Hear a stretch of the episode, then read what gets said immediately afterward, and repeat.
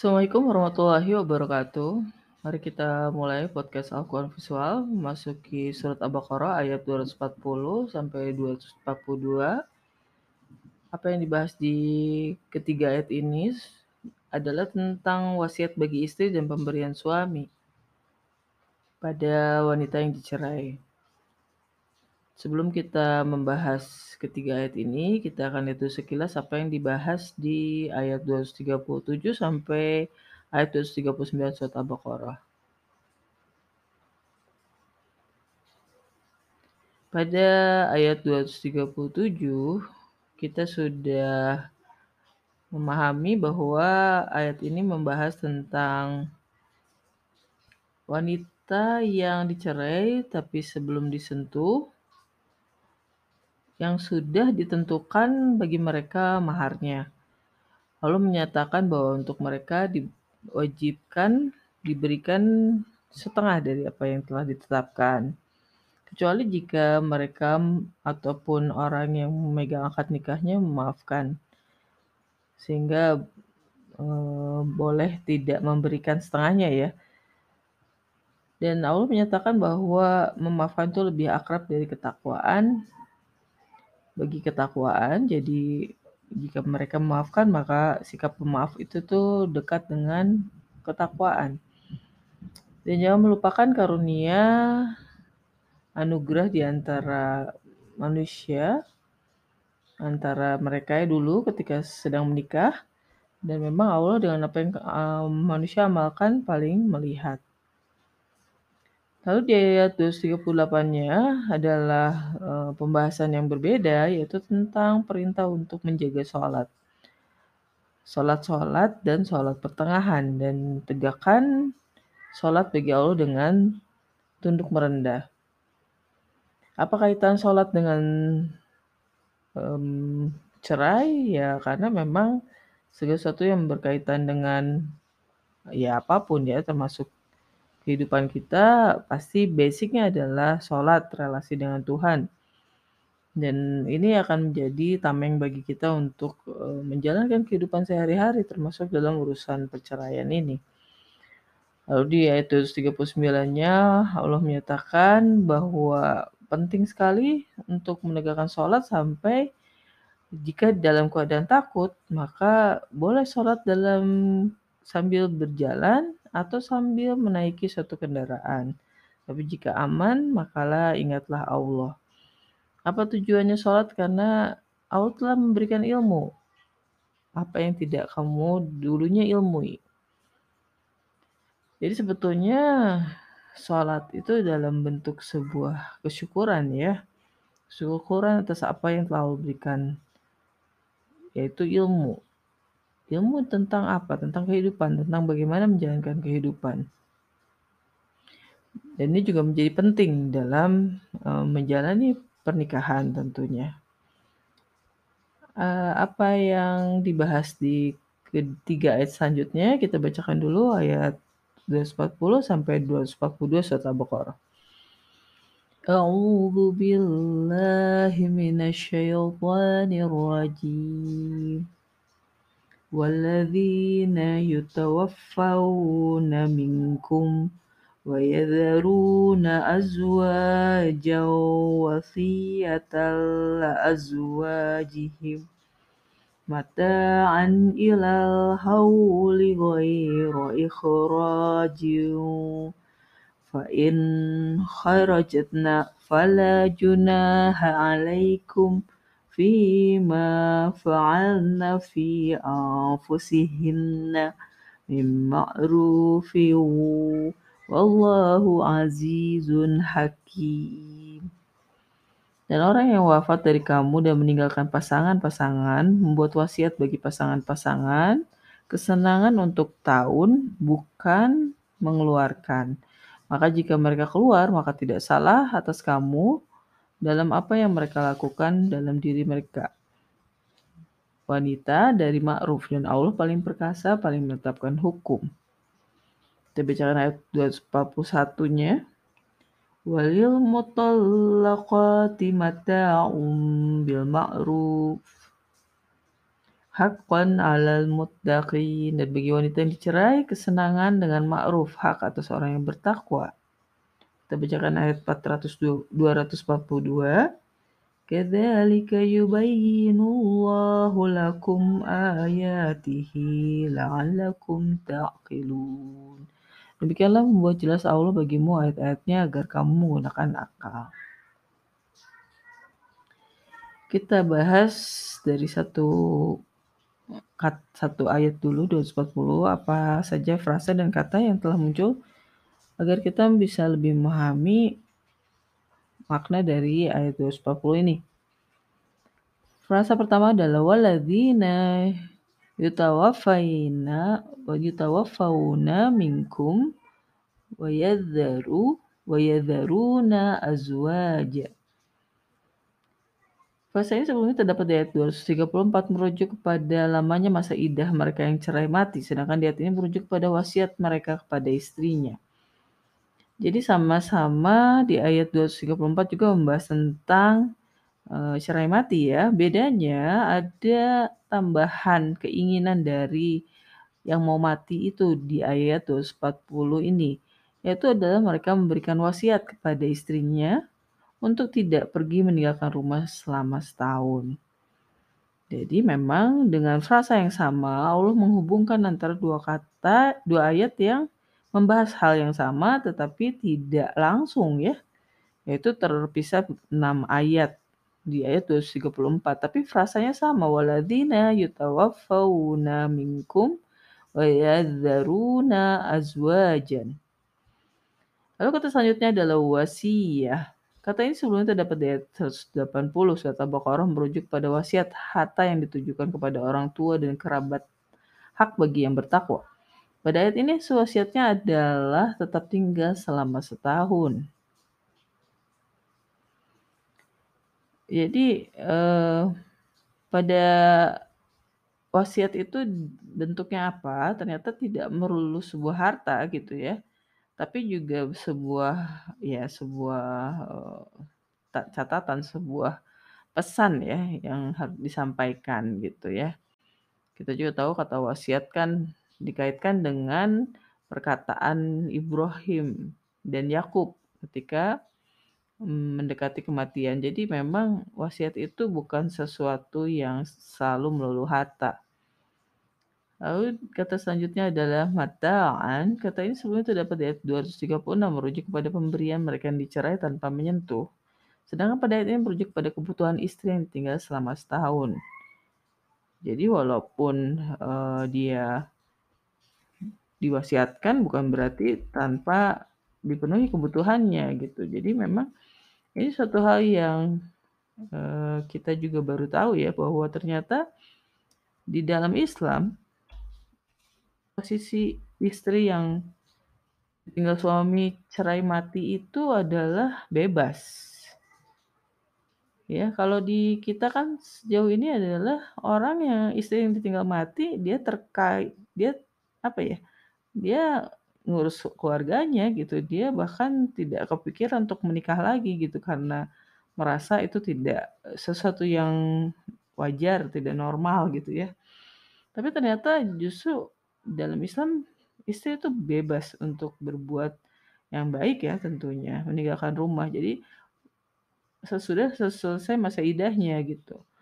Tapi kalau suaminya menginginkan setahun dan itu hanya diperbolehkan setahun saja, maka dia harus tinggal tapi dengan pemberian, dengan pemenuhan kebutuhan. Ini juga sesuatu hal yang menarik ya untuk dikaji. Ini akan mengubah bagaimana kita memandang suatu relasi dalam pernikahan. Lalu kata selanjutnya adalah ikhrajin. Kata ini sebelumnya terdapat di ayat 217 merujuk pada mereka yang mengeluarkan ahli dari Masjidil Haram di bulan haram.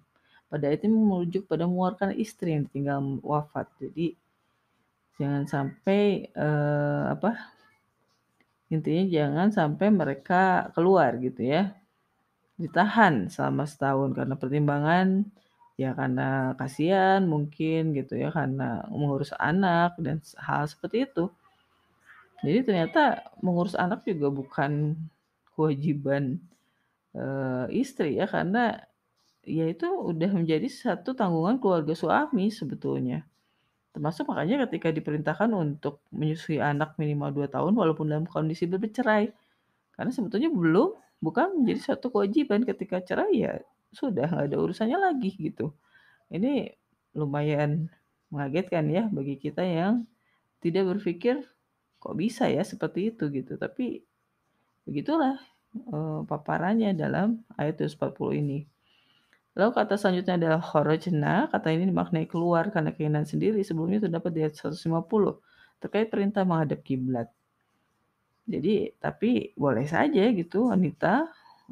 Jadi wasiat itu bukan suatu hukum pasti ya. Hanya suatu anjuran yang boleh dilakukan dan boleh tidak. Makanya di sini sebutnya fala junaha alaikum fima fa'lana fi anfusihim bil ma'ruf. Ada ketentuannya fala junaha alaikum. Jadi boleh saja, tidak masalah kalau mereka memutuskan untuk keluar sebelum masa 1 tahun itu. Pasal ini sebelumnya terdapat di ayat 234 sama-sama merujuk mereka yang cerai mati setelah memenuhi masa idah ya. Jadi setelah memenuhi masa idah maka perempuan diperbolehkan untuk boleh memutuskan melakukan apa bagi dirinya dengan ma'ruf. Di sini juga sama. Jadi positioning wasiat itu apa ya? Wasiat itu anjuran gitu ya. Boleh dilakukan, boleh tidak. Karena Allah menetapkan bahwa memang fala junaha alaikum. Lalu Allahu azizun hakim. Versi ini sebelum terdapat 220 merujuk pada tata cara pengislahan anak yatim untuk menegaskan bahwa ketetapan Allah itu Allah yang paling perkasa dan paling menetapkan hukum. Jadi ya tidak perlu diganggu gugat ya seperti apa, mengapa begitu gitu. Karena Allah sudah menetapkan sesuatu yang paling tepat bagi manusia gitu ya. Apa yang paling cocok untuk dilakukan dan paling baik untuk semua pihak gitu. Lalu kita beralih ke ayat 241 surat Al-Baqarah. Kata pertama adalah walil mutallaqati. Kata ini dalam bentukan yang sama persis sebelumnya terdapat di ayat 228 merujuk pada masa idah wanita yang diceraikan. Jadi apakah ayat ini merupakan pengulangan? Jadi pengulangan dalam konteks karena ini ayat 240 adalah ayat 241, 42 adalah review dari ayat perceraian yang sebelumnya sudah dibahas panjang ya.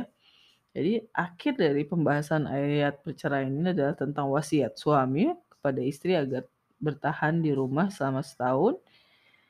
Dan di ayat 241-nya wal mutallaqati ini sama persis dengan ayat 228 merujuk pada wanita yang diceraikan. Jadi seakan di ayat 241 ini mengaitkan kembali ke depan gitu untuk membuat kita mengingat kembali tentang kondisi tentang wanita-wanita yang dicerai dan tata cara perceraian itu sendiri. Dari apa yang sudah dibahas, Allah menegaskan satu frasa mata ambil ma'rufi haqqan ala. Jadi apapun keadaan perceraiannya, Allah menegaskan untuk memberikan kesenangan kepada wanita yang dicerai dengan ma'ruf dan itu sebuah kewajiban. Frasa ini sebelumnya terdapat di ayat 236 merujuk pada mereka yang dicerai sebelum disentuh dan belum ditentukan maharnya, sedangkan pada ayat ini berlaku umum. Bedanya pada ayat 236 ditutup dengan kata muhsin, pada ayat ini ditutup dengan orang takwa. Haqqan itu hak, tapi kalau bahasa Arab artinya adalah kewajiban atas orang yang bertakwa. Sedangkan kalau di ayat 236 atas orang-orang yang berihsan. Jadi dalam kondisi apapun sebetulnya tetap saja harus memberikan kesenangan kepada wanita yang dicerai. Karena perceraian itu tidak menyenangkan ya. Karena wanita yang dicerai gitu ya, kecuali wanita yang menggugat cerai. Dalam kondisi ini tentu bukan suatu hal yang menyenangkan, maka Allah memerintahkan kepada orang-orang yang bertakwa untuk memberikan kesenangan. Kesenangannya, dan kita tahu kesenangannya dalam bentuk uang ya, dalam bentuk pemberian. Yang pemberian itu sudah dibahas juga sebelumnya, kadarnya sesuai dengan kemampuan orang yang baik. Dia kalau kaya ya luaskan, kalau miskin ya sesuai dengan kemampuannya. Sudah dibahas di ayat sebelumnya. Lalu kata mutakin, kata ini sebelumnya terdapat di ayat 194 merujuk pada tata cara kisos. Jadi takwa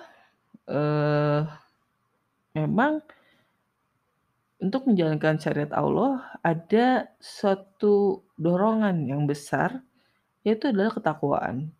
Jadi ketakwaan ini akan menjadi suatu energi untuk menjalankan apa yang telah Allah tetapkan, seperti misalnya tata cara kisos, termasuk di sini ketika Allah menegaskan untuk memberikan kesenangan kepada wanita yang dicerai.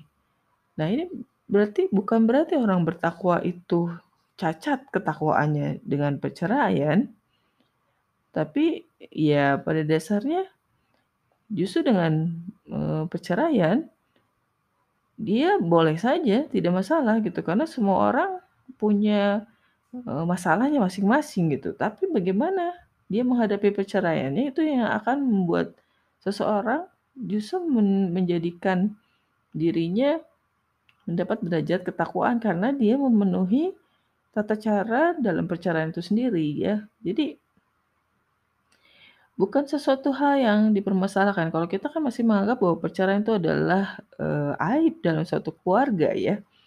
Ya memang siapa sih yang mau menginginkan perceraian, tapi ternyata ada yang lebih harus diperhatikan dalam perceraian, bukan perceraian itu sendiri, tapi tata cara perceraiannya itu sendiri justru yang harus diperhatikan. Dan ternyata ya tidak membuat seseorang menjadi kurang bertakwa gitu dengan perceraian itu. Lalu kita masuk ke ayat 242. Frasa pertama adalah kadzalika yubayyinullahu lakum ayatihi la'allakum ta'qilun. Frasa ini mirip dengan yang terdapat di ayat 219. Tapi diakhiri dengan kata tafakur, sedangkan di ayat ini diakhiri dengan kata berakal. Pada ayat 219 merujuk pada larangan judi dan khamar. Pada ayat ini masih menyambung pada ayat sebelumnya tentang pemberian pada wanita yang dicerai. Termasuk ya karena ini juga review, bukan hanya tentang pemberian wanita yang dicerai, tapi juga berarti membahas tentang semua tata cara perceraian yang telah dibahas sebelumnya. Jadi ayat-ayat Allah tuh dijelaskan agar manusia itu berpikir, merenungkan apa yang sudah Allah tetapkan. Jadi kalau kita mau berpikir, makanya pikiran kita itu bukan berarti pikiran yang kemana-mana, yang nggak penting, yang semau kita. Allah sudah memberikan apa ya bahannya, materinya, apa sih yang harus dipikirkan? Yang harus dipikirkan adalah tentang ayat-ayatnya, ayat-ayat yang dijelaskan, dan itu harus menjadi suatu amunisi pikiran kita gitu. Kalau kita kan sekarang berpikir pada sesuatu hal yang katakanlah tidak memberikan suatu efek ya, karena kita mengarang-arang apa yang harus dipikirkan. Overthinkingnya itu nggak optimal, nggak berguna gitu, nggak manfaat. Nah, sini Allah menegaskan bahwa kalaupun kamu berpikir, ya berpikirin tentang ayat-ayat Allah. Kenapa Allah menetapkan A, kenapa Allah menetapkan B, dan akhirnya itu menjadi suatu pemikiran yang akan mendekatkan kita kepada ketakwaan pastinya ya. Lalu di sini frasanya diulang lagi agar kita lebih jelas karena ada frasa terpotong di sini ya, la'allakum ta'qilun. Frasa ini sebelumnya terdapat di ayat 73 merujuk tentang ayat Allah berupa dihidupkannya yang mati dengan sebagian daging sapi betina yang diperintahkan untuk disembelih Bani Israel. Sedangkan pada ayat ini merujuk pada penjelasan tentang tata cerai. Jadi apa yang disebut la'allakum ta'qilun ternyata baru muncul satu kali ketika Allah membahas tentang mukjizat ya. Tapi mukjizat itu dalam Al-Quran disebutnya ayat. Jadi ayat itu adalah tanda kekuasaan Allah yang ternyata bagaimana kita merenungkan hukum-hukum perceraian itu setara dengan bagaimana kita merenungkan kejadian luar biasa yang terjadi di Bani Israel, yaitu hidupnya seorang yang mati setelah dipukul oleh sebagian dari daging sapi betina yang disembelih. Ini suatu hal yang cukup mencengangkan gitu ya, karena ternyata ya sama saja kita mau merenungkan ayat Allah yang manapun, baik dalam kitab maupun dalam kejadian nyata maupun juga termasuk juga yang mukjizat, sama-sama tujuannya adalah mencapai ketakwaan. Itu yang dibahas di ketiga ayat ini. Kesimpulannya adalah kumpulan ayat ini merupakan penutup dari pembahasan tata cara cerai. Ditutup tentang warisan suami agar istri tidak meninggalkan rumah. Hanya diperbolehkan setahun dan dipenuhi kebutuhannya. Ditegaskan lagi untuk memberikan kesenangan yang ma'ruf bagi yang dicerai, hak bagi yang takwa. Allah menjelaskan ayatnya agar manusia menggunakan akalnya untuk memahami ketentuannya. Itulah yang dibahas di ayat 240 sampai ayat 242 surat Al-Baqarah. Sebelum kita tutup pembahasan, kita akan bacakan lagi ketiga ayat ini. A'udzu billahi minasyaitonir rajim.